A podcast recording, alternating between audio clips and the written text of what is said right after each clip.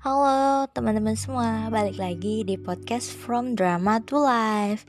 Jadi hari ini aku seneng banget karena mulai minggu ini aku bakal mulai nge-podcast tentang Hospital Playlist Season 2 yang bakal tayang di TVN tanggal 17 nanti.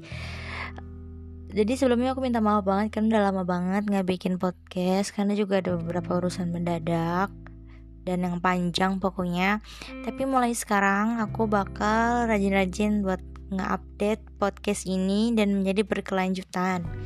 Dan untuk hospital playlist sendiri ini bakal tayang 12 episode sama kayak season 1 dimulai dari tanggal 17 minggu ini jadi buat kalian yang mau dengerin podcast aku bisa mulai dari minggu ini.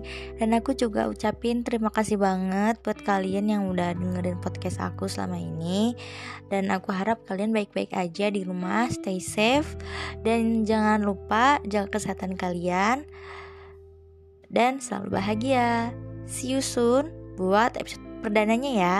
Bye-bye